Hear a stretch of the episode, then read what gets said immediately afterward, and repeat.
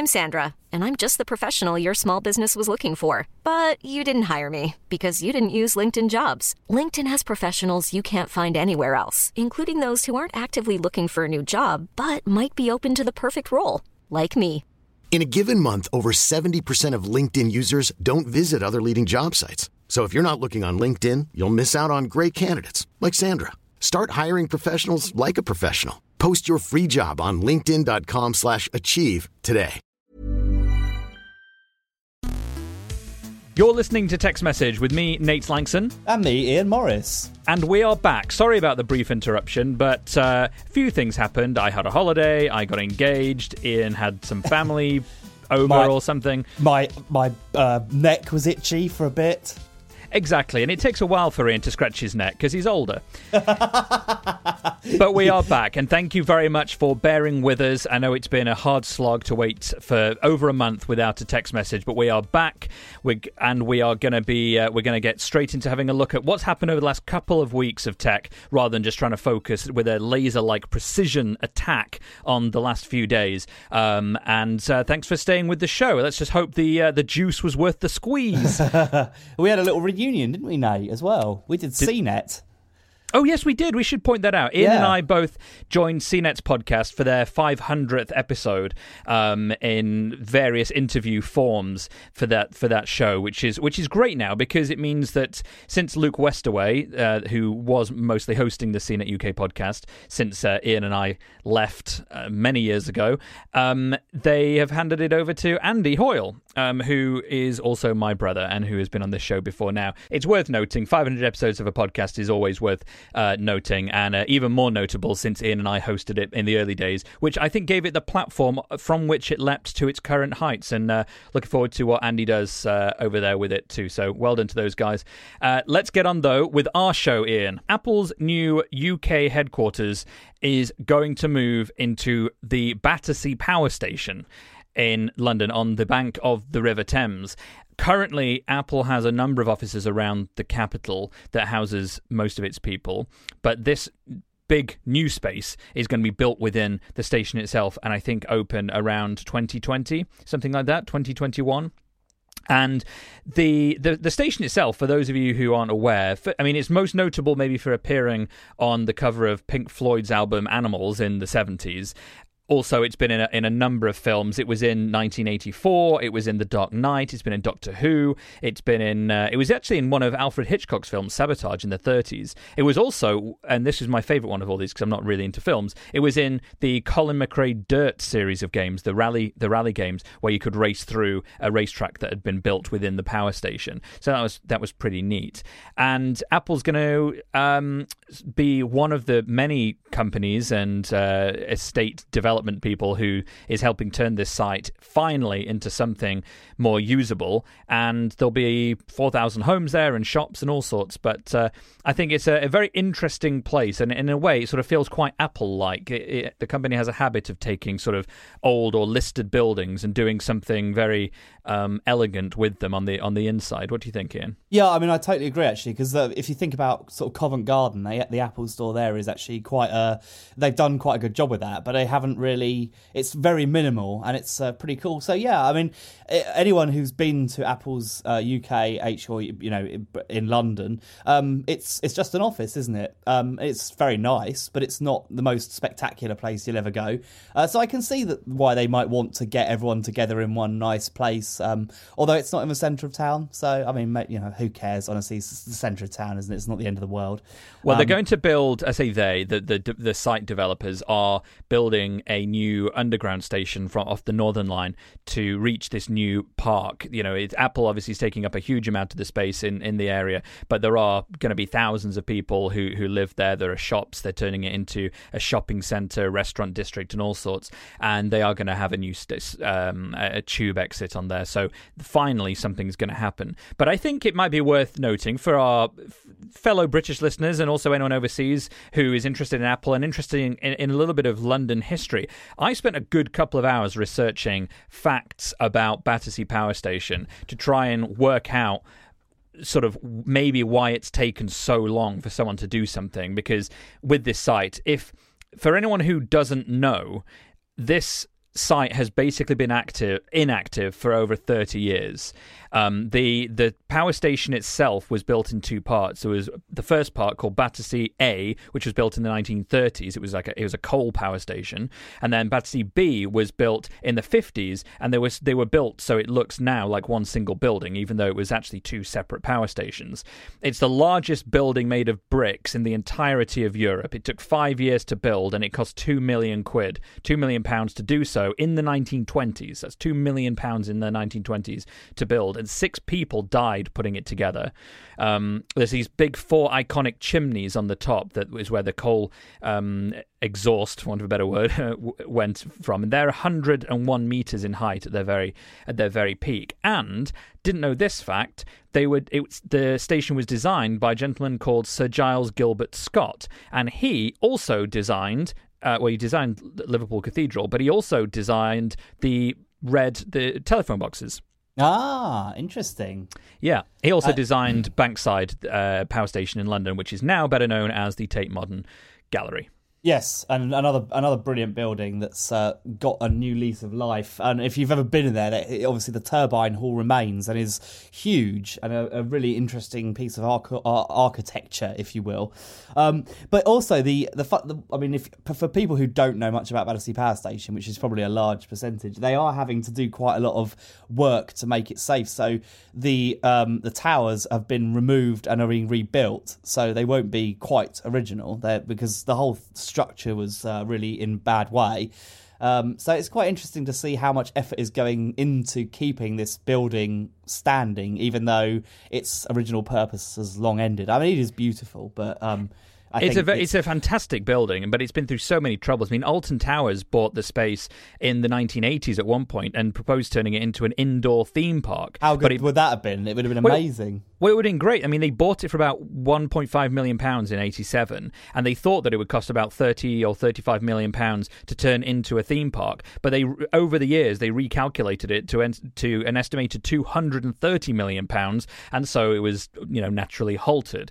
Um, there's been a whole load of other other things that people have tried and failed. Like it's sort of like being Yahoo CEO. It, you sort of go into it with this curse that like no matter what great idea you try and come up with, something terrible seems to be always looming over you.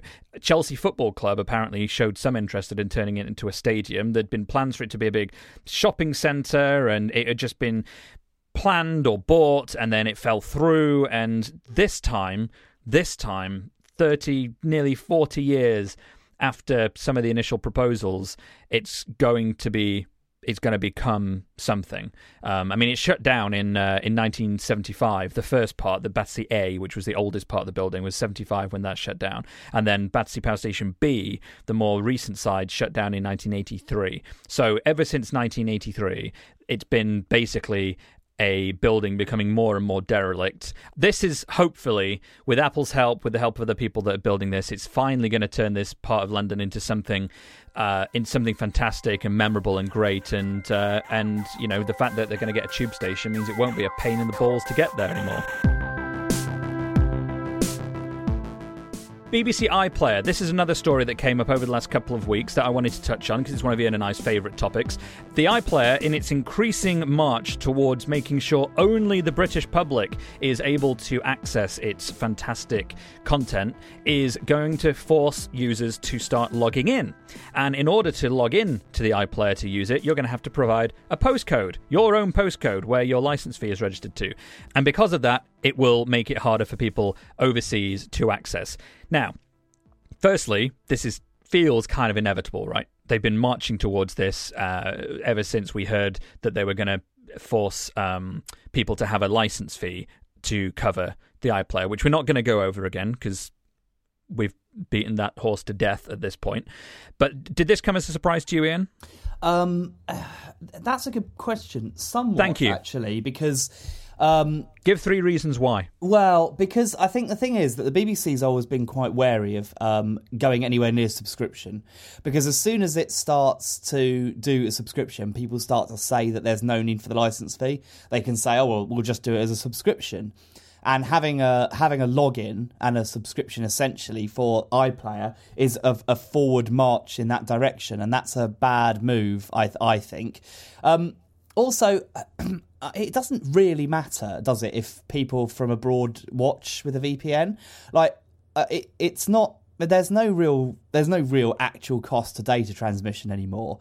Um, you know, you have to build the servers. The, the, the cost is very minimal, uh, especially with the way the BBC does peering. So there's not really a, a cost implication. What there is is obviously there are some people in the UK who choose not to have a license and still watch iPlayer, um, which was okay. You know, there was, and I know they want to close that loophole completely, which I understand. But at the same time, again, you know, some people probably can't afford it or whatever. Um, and I, I get, I think the world just keeps turning, doesn't it? So it it just sort of feels like an, another another thing where they're sort of moving away from that group. You know, the funding model that works is a public service idea where we all chip in and because of that it's affordable for most people like obviously there will always be some people who struggle with it financially and those people should get it for free but you know i, I worry that basically this route ends up in oh well we'll just make it subscription now I agree with you on all those points, except for one, which is that it doesn't harm the BBC for people to be using a VPN to access. And the only exception I can think on off the top of my head is that the BBC has partnership deals or has broadcasting deals around other countries. I mean, BBC America for one, and you know, dozens, hundreds really of other other places around the world that very quickly broadcast some of the stuff that's broadcast in the UK. And that's certainly and, true, but it is and, a, still a very small number of people even attempting that. In terms of having being able to say to partners, we're doing our best to make sure that the money you give us to broadcast and syndicate this content, you know, is safe. We're making these these efforts, you know, and I think that that I can't imagine that's the main reason. Certainly, the main reason is is license fee based and, and making sure people are paying for it in the UK. But I can definitely see that as being, you know, a, a another argument. But I think that you're right overall, and uh, certainly it doesn't come as a major surprise to me. But I did want to check something out, and, and indeed have done, which is on a. I mean, many many weeks ago we talked on a, another show about the iPlayer where we wondered you know, the, the, the iPlayer has always been great in that it is supported on an incredibly wide variety of devices. I mean, ever since the iPlayer existed, it was supported, and indeed, it was mandated to have to support any device that had a very large user base, which is why you could get the iPlayer back on those old creative MP3 players. It's why it was available on the PlayStation very early on. Early mobile phones, even Nokia feature phones and, and those old phones, yeah. like they would stream onto little. We're talking pre iPhone here. You could access a video on demand streaming service back in, you know, 2007 or whatever. And they've always been very, very good at that and maintaining that legacy support for this wide array of devices not always with all the feature sets, but at least basic access. Providing a login requirement is going to be a big issue for anyone who has to go through an, an, interface upgrade, let's say, which needs the support of manufacturers, and manufacturers often aren't supporting legacy devices. Well, you anymore. say that, but I think that the move towards HTML for the iPlayer might make that a little bit less of a problem, as long as the uh, device in question has some way to input text, which I can't imagine it wouldn't, given that you've got to search. Um, so I, I, suspect that's sort of taken care of, but I could be wrong. I'm not a, an expert. Well, I wanted to have a little check, and I, I, I, wrote to the, the BBC to find out their official stance on this, and I did get a response from their, their press office who said that the announcement that they made about the login and the postcode requirement is only going to cover the website and the official apps. Ah, right. Um, which which basically means that any other implementation of the iPlayer will not fall under this requirement. And the other thing that may or may not happen is if you're using a web browser on a very old device to access this, um, you know, will that, uh, you know, it may or may not work. Basically, like you, you may just need a more modern browser to access that particular website. Like that, we've all seen those errors over the years. That raises a follow-up question, somewhat, um, in, in, that I, I wonder what happened. I mean, surely that just means that anyone could just access via, say, the API used for uh, smart TVs or something. So presumably we'll see a website pop up almost immediately that bypasses the login and just uses one of the APIs that's available.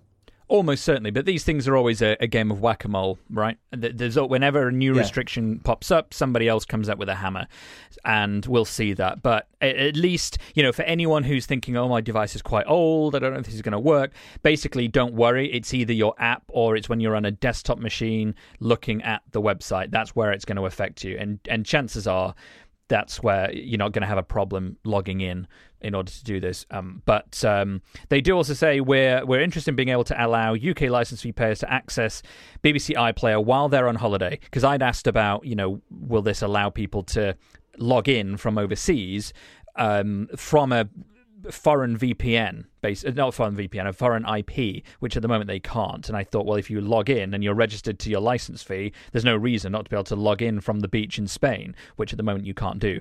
And that's what this response is in. Uh, this answer is in response to. Uh, while they're on holiday in the EU, and last December we welcomed the EU proposing regulation to help make this feasible. There are complex technical issues to resolve, which we are investigating, and will be dependent on what legislation is effect in the UK in the future. That is a roundabout PR way of saying no, this will not allow you to log Well- in from overseas yet. That's no surprise because it, w- it wouldn't be massively a big jump, would it, for people to start setting up services to allow people from abroad to watch um, by either sharing their login or by creating a, an intermediary site that um, makes it look like one person is watching a thing and, and in reality it's someone else. But I, you know, it, I think they have to be quite careful, and I can see why they would say no to that at the start. Let us know what you think. If you're in favour of these proposals, almost every time we talk about a BBC iPlayer story, we tend to get about a dozen emails from listeners with a variety of opinions. We welcome those for next week's show. Podcast at natelanxon.com or, of course, at Tech's Message Pod on Twitter.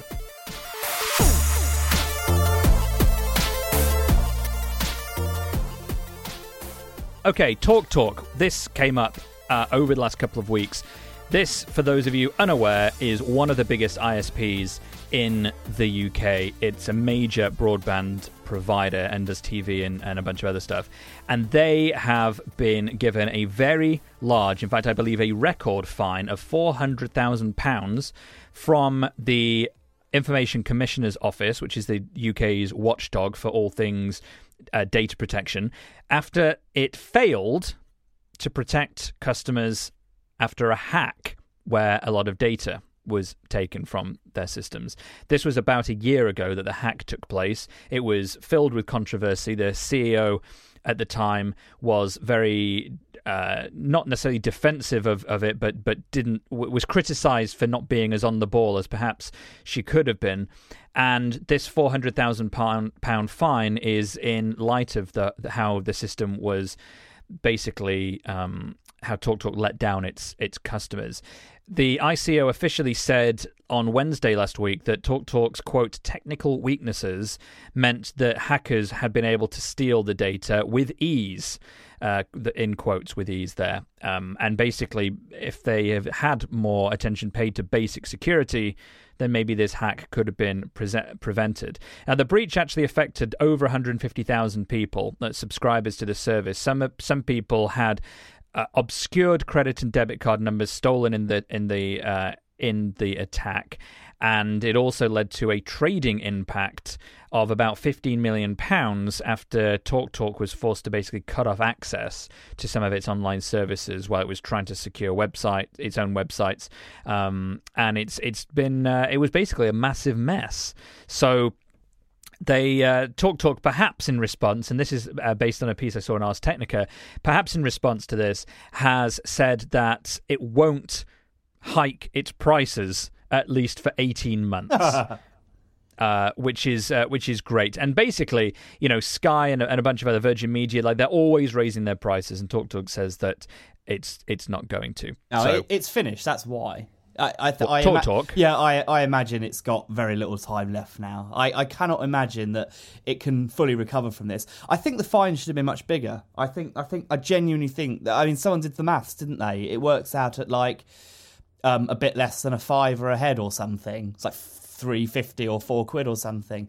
Um, That's really not, you know, that's that's not enough. I think it should be. I think it should be nearly crippling the fine, and I think that those customers should be compensated monetarily for the worry and the inconvenience because it is just not acceptable. And the more com- companies. I mean, a four hundred thousand pound fine is nothing when you're talking about a company that has, you know, I mean, it, it's part of a much bigger operation, isn't it? It's part of the Carphone warehouse, and you know, and I, I, I feel like if you're going to really get, make people pay attention to the the dangers of just sort of walking into data without understanding how important it is to keep it secure, then this is going to keep happening. If the if the fine is absolutely astronomical, then mm. you will trigger people saying, "Look, this is actually a real problem. We need to absolutely make sure that there is no way." And especially, and this is, I think, particularly unforgivable with the the fact that it was an it was they blaming the acquisition of Tiscali. You know that Tiscali's a, an ancient company. I mean, it was it, it started in you know when I was working at the BBC when I first started it was the thing it was like one of the very very few ways you could get video on demand over a phone line um, and so you know so it, it was obviously a very old operation and they made the decision to fold it into theirs and obviously just ignored all of the problems and I mean to be caught by an SQL injection is I, I'm, I'm dumbfounded I am. Do you want to give a brief overview of what an SQL injection is? Uh, so the, the all SQL databases are it's they are they do a lot, and because they do a lot, it means that they're a really good way into systems. Um, there's that old thing where if you, you go into a, a text field on a website and you write the right code, and it is essentially it's drop database or drop table, which is the SQL command you give if you want to, delete something or you know remove something from a database. So uh, and this is a way for hackers to cause absolute havoc if people aren't very, you know, responsible with their the updating of their databases. If they don't take the right security precautions, and it's easily done. You know, I run a couple of personal websites that use databases because WordPress requires them. And you have to be extremely careful and understand what you're doing to make sure that you're, you know, you are in, on top of that security. And to make mistakes like this when you're an ISP, it is just beyond a joke. And and I, well, think, I think that's basically what the Information Commissioner's Office had looked onto is that, you know, hackers will exist and will hack, but the fine here is really because the amount of information that was taken was because security, as you're highlighting, was just not up to snuff and attention.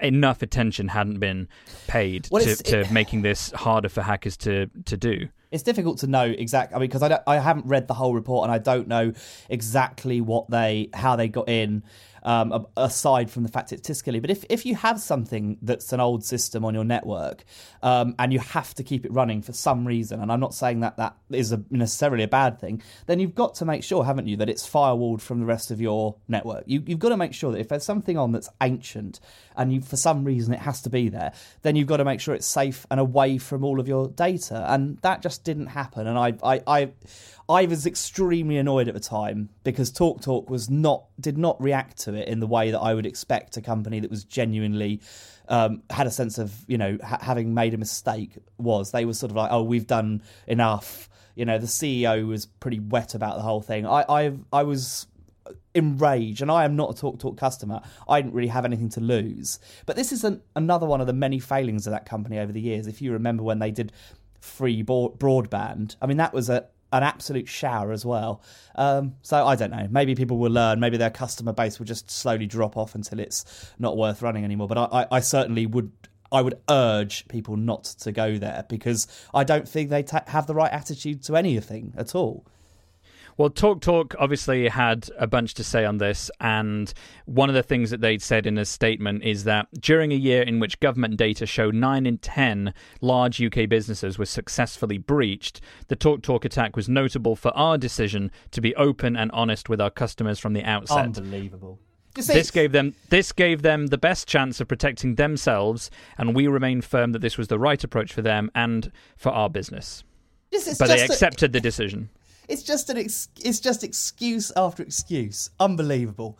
That there is literally no sort of contriteness in that statement at all. It's not like, look, we're really sorry. We were running an ancient database that had li- no protection on it whatsoever, and we allowed people to get access to our whole network. We're really sorry. You know that. Like, I think I think we have to point out they are also the hacks being investigated by Scotland Yard, and I think that's still ongoing, which may be why they Perhaps. they can't say too much but, more on but this. they could definitely be a little bit more apologetic and a little bit less. Oh well, we're just one of many companies that gets breached. I think they're highlighting that you know this is a major problem. It is. It's it's not just them, but I know what you're saying. I'm not trying to defend them that's because I agree with you. IT people earn a lot of money. The idea is that if you get good IT people, they can keep you secure. I know people who do it who would who would know these things and would be able to, but they're expensive, and that's and that's what I don't think Talk Talk did. I don't think they spent money when they should have done. Well, I think the fine is very large, even it's a record. I know what you're saying about it not being large enough. There's always the risk that to give a near crippling fine could risk the company collapsing. And in the market of broadband and telco, um, you you don't want to reduce the competitive landscape by slapping a business crippling fine on one of the biggest players. But I so I think I personally, my view is the fine was probably appropriate. Um, I mean, probably could have been a little bit larger, but still. Um, although take, one thing I, I, wanted take to your point. I mean, uh, I, I come from a po- perspective of pure vengeance. You come from a perspective of sensible business. So you know, I, I'm glad that you're here to level out my ridiculous rage. Well, one thing I'll highlight as well, which just in case any listeners have picked up on and heard that it was wrong, strictly speaking, it was founded as part of the Carphone Warehouse Group, but they actually spun it out about five years ago. Right. They, Is- they did a demerger. Okay. So is it So it runs- majority owned by the Carphone Warehouse still, or is it? Um, no, it's uh, it's owned. I think it's majority held by the chairman, um, Right. Cham- Chambers. I think his name is. Yeah. At um, but but they you know they have other other shareholders and they're they're listed on the London uh, Stock Exchange. Anyway, that's probably enough for uh, Talk Talk for now. Let us know if you were affected by this. Do you think the fine was good enough? Do you want a little piece of that pot? Uh, we can't help with that, um, but we're certainly welcoming your comments and vitriol or other perspectives at podcast at nate lanxon. Yeah, I mean, if you if you had if you were a victim of that, then you should definitely let us know what you think the right restitution for that would be. In the meantime, before we get to a couple of other stories, we're going to touch on Google's launch and talk about how its new flagship in-house first-party phone stacks up in against the UK market pricing-wise, and also look at a little bit of the some UK perspectives on the new Daydream VR system that Google's trotting out. Let's just have a little bit of global perspective on the rest of the tech world. Tom Merritt of Daily Tech News Show is here. Tom, tell us what's been going on last week on your podcast. Thanks, Nate. It's been a busy week on Daily Tech News Show. Veronica helped us understand why we want a robot baby that fits in a car's cup holder. Dr. Kiki explained how Moore's Law may be saved by a new one nanometer chip process. We explained Google's new role as a hardware company with those Pixel phones and Google Home. Got the scoop on what Arduino actually is from Donald Bell, and laid out the whole confusing Yahoo email scanning mess with Shannon Morse. All that more at dailytechnewsshow.com. Thank you, Tom.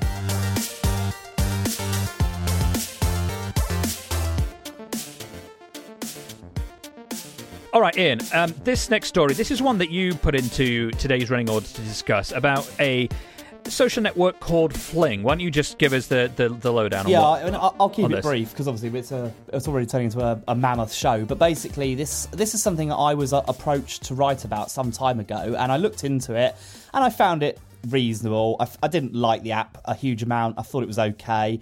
Can you Uh, explain what the app was at the well, time? Well, exactly. So it's it's a social network that operates a little bit like Snapchat. So you log into it, um, you have a sort of a world feed, which is people from all over the world sending photos and videos, but largely it's not that that part of it's not based on following people so you get to see a whole bunch of people that you wouldn't normally interact with and then you can pick your favorites and follow them as if it was on twitter but nothing stops in fact the good thing about it was that you you would always have a way to discover new people, which I think is a failing of Twitter um, and other social networks in that it's not always easy to find people. Anyway, the social network itself was pitched to me as being very reactively moderated, so that um, if if anything sort of if any body parts turned up or if anything was inappropriate, they had a moderation team that would get rid of it. Now at the time, I I thought it was automatic, but uh, it transpires, in fact, that that's probably not the case because what's happened since is that the uh, the holding company or the, the company that set this product up is a company called Uni. It's a British company.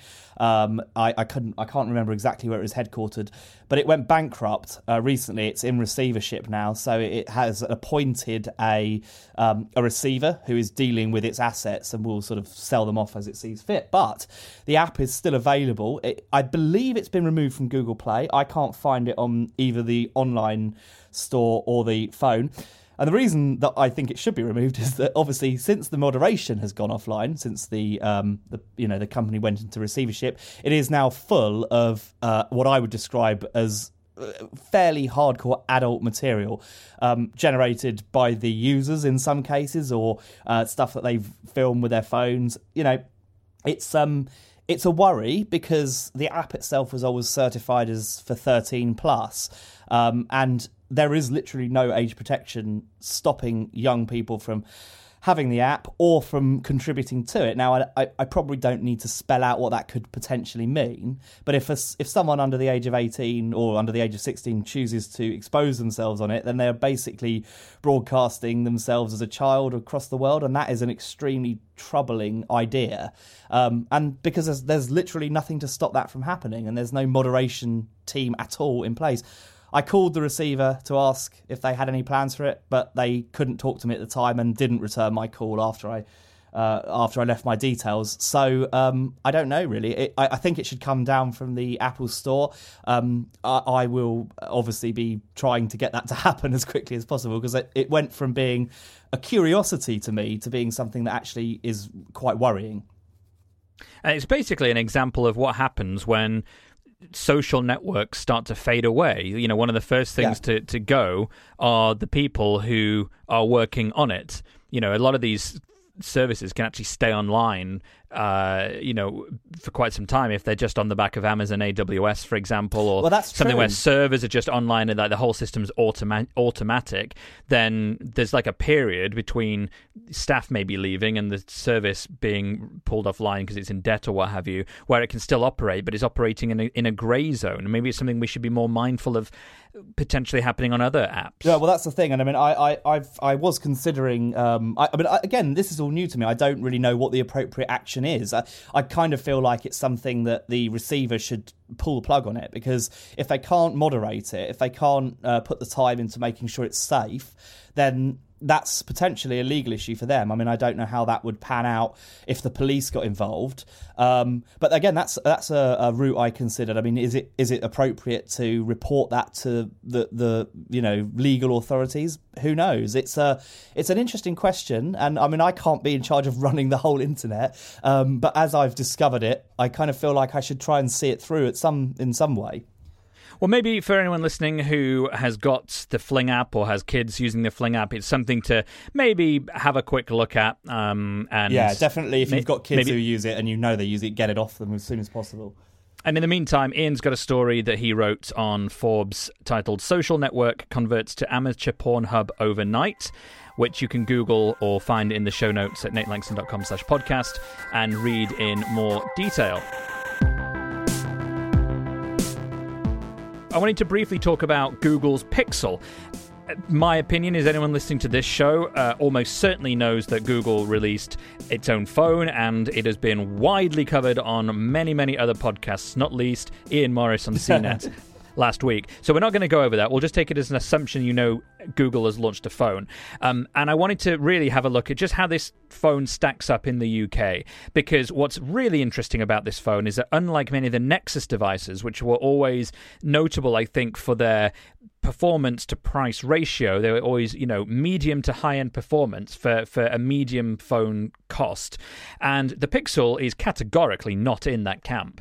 And the, the Pixel for a 32 gig model is going to launch in the UK at £599, which is exactly the same price as a 32 gigabyte iPhone 7, which costs £599 and is only marginally more expensive than Samsung's 32 gigabyte Galaxy S7, which is currently on sale in the UK for £569. So we're looking at Apple, Google, and Google's chief uh, client, well not client, but you know Android user and and biggest smartphone maker in the world, Samsung, all saying a 32 gigabyte smartphone high end is 600 pounds.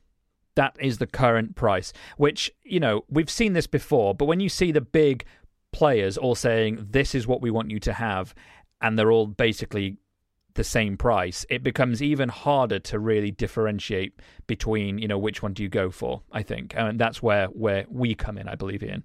Yeah, I mean it's it's a it's a lot of money, isn't it? And I, I, I think it, it, leaves an interesting question around, um, you know, what, what is uh, what what Google trying to achieve with this phone? Um, because they already have a Nexus, and I think that the answer to that is that they wanted to go into premium rather than into sort of the entry level. Now, now you went to the launch, didn't you? I week? did. Yes, it was. Did uh, you get to use one of the Pixels? I did briefly. Um, Can you was, describe it? Uh, it was a phone, Nate. Uh, it was a slab of slab of metal with a glass front. Uh, and not a particularly beautiful phone. Uh, not a, a, a, horrifyingly ugly one either. I would say. Um, just a fairly unexciting phone. I mean, I, I feel like Google really sold this on two things. It, it's its camera, which is supposed to be good, but we don't know until we actually get our hands on one to try it, and um, and that Google Assistant, which is its main hmm. play. Mm. But the weird thing about Assistant is that while it will work on the phone, Google's not bringing the home product to the UK, which I, I, I find baffling because it's obviously if it thinks it will work in the context of the phone, then why not have the specific hardware? Because um, I've always thought that people don't use their phone assistant, especially when they're out and about. It's all right to use As at home, isn't it? But you feel like an probably idiot. a range, a range of things. It'll come out next year. I mean, yeah. a lot of these things get delayed, don't they? No, we saw that. True. We had a year's wait for uh, uh, the uh, the Amazon Echo.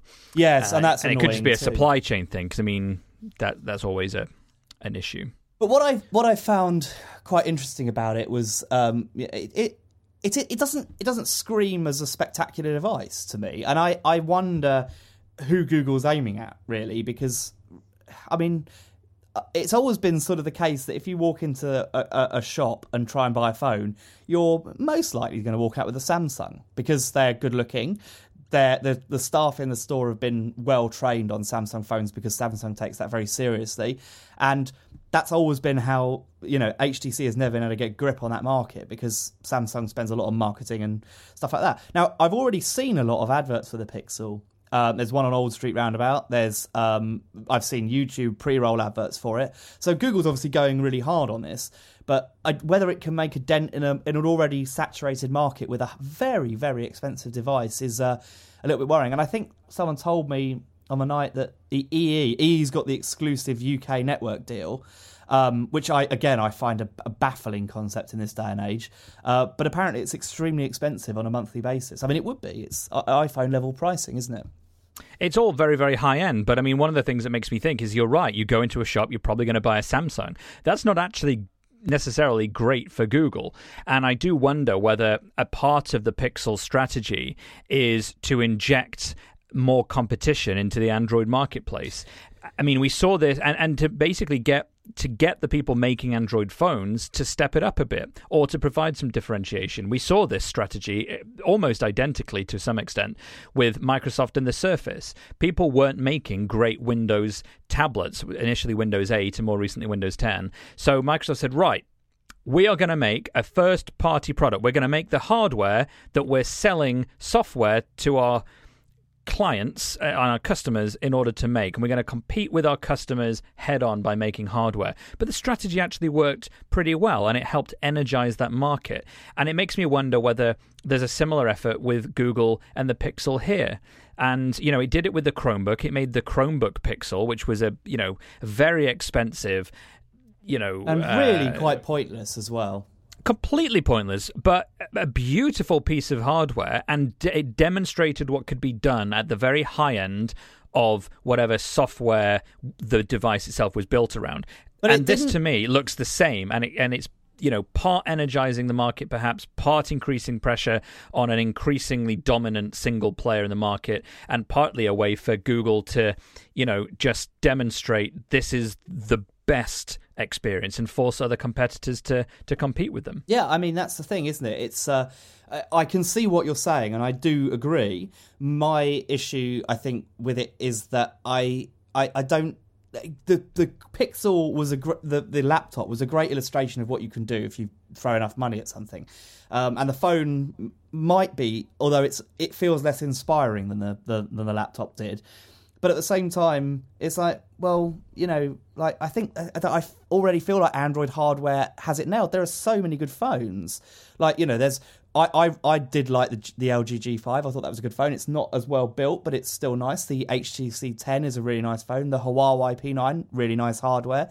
Um, I don't feel like there's a dearth of high end, or at least devices that feel very nicely made. Um, Sony, let's include Sony there. The most recent Sony XZ.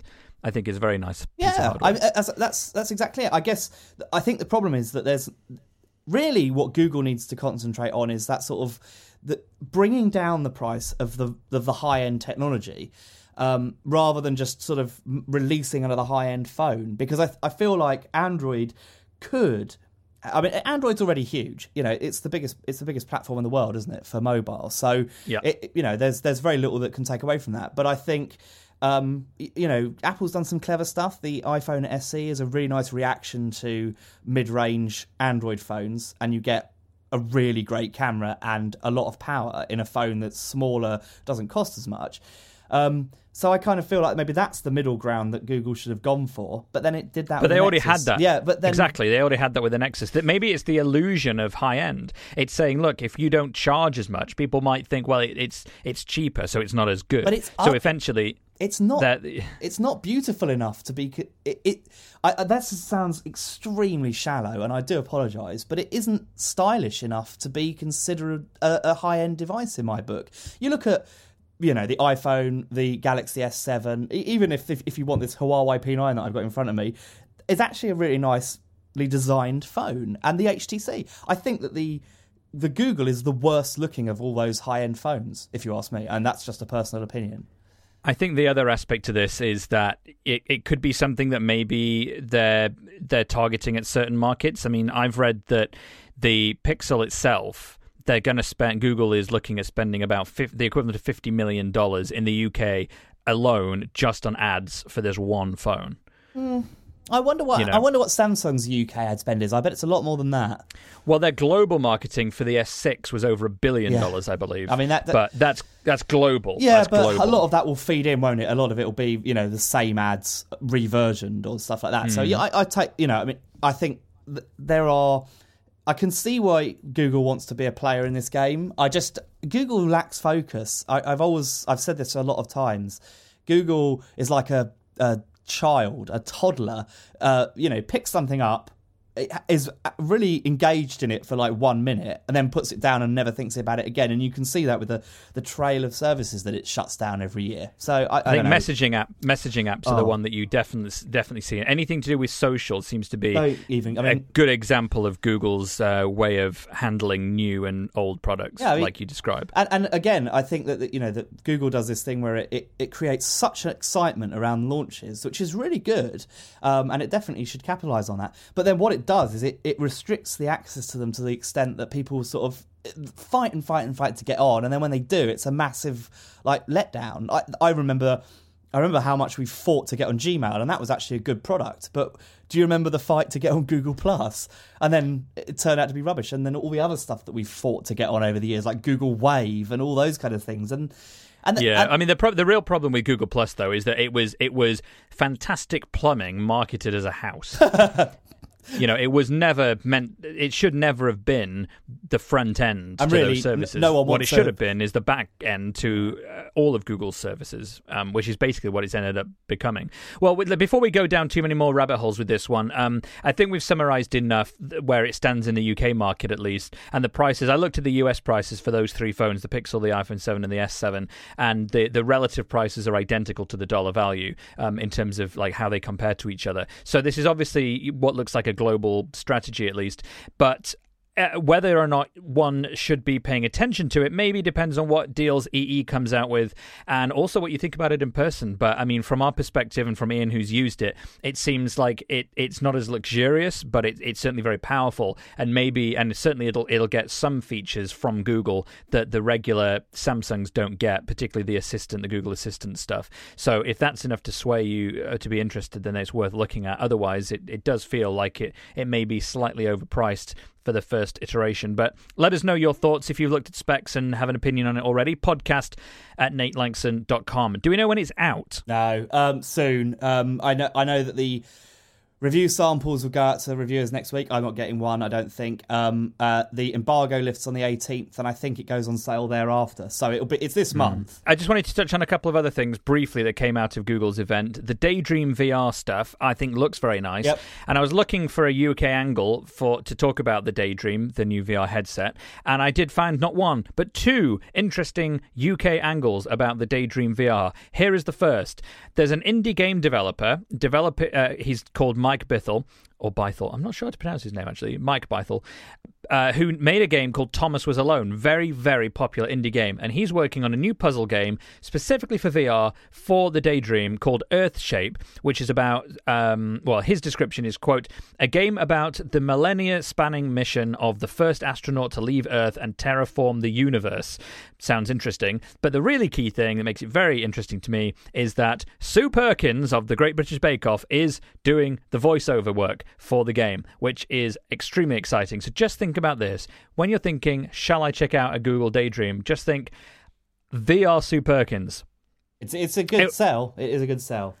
The other potential sell is that apparently there's some Harry Potter adventure that's going to hit the VR platform. Yes. Don't know much about it. Well, it was teased on stage, but I don't think it's, I don't think it's going to be very long. I think it's like a, a, a, quite a short VR experience. And there's nothing wrong with that. Actually, the VR play is a sensible one uh, because it's going to be a big thing. The only problem is that um, I don't know quite how it will stack up to Gear VR, which is very good because it has sensors and so you know it's that tie-in with Oculus.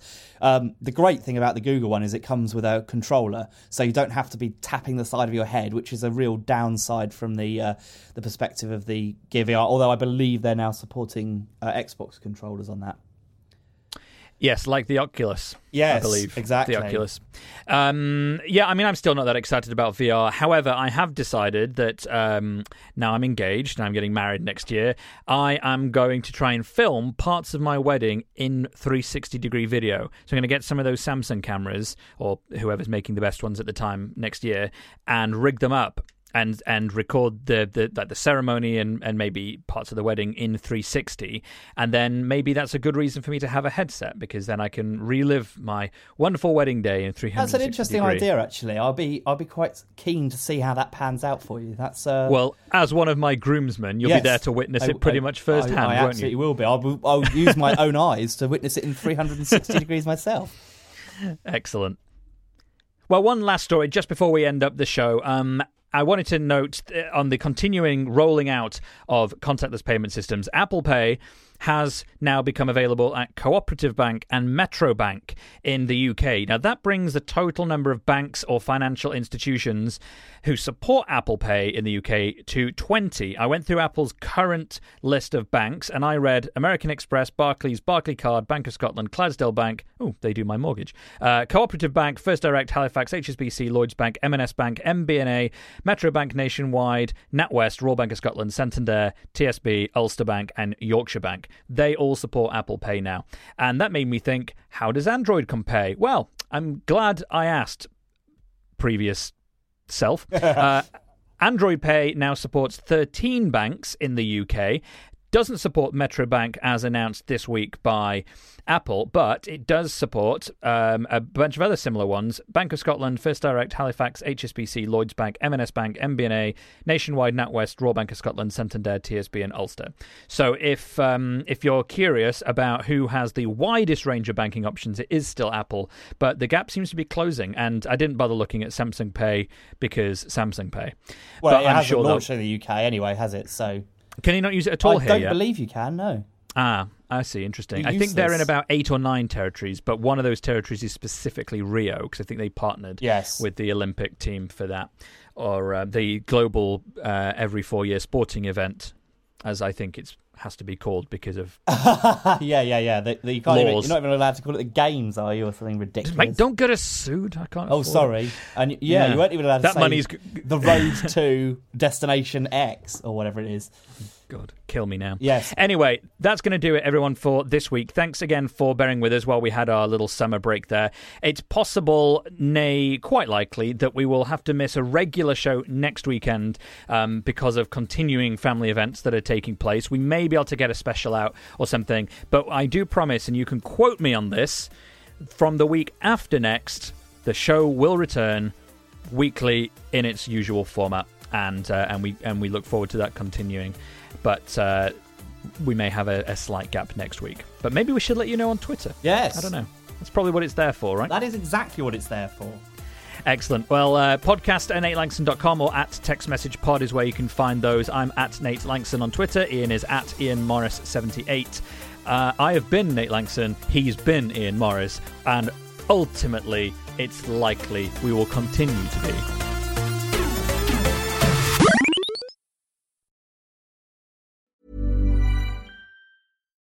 Hi, I'm Daniel, founder of Pretty Litter. Cats and cat owners deserve better than any old fashioned litter. That's why I teamed up with scientists and veterinarians to create Pretty Litter.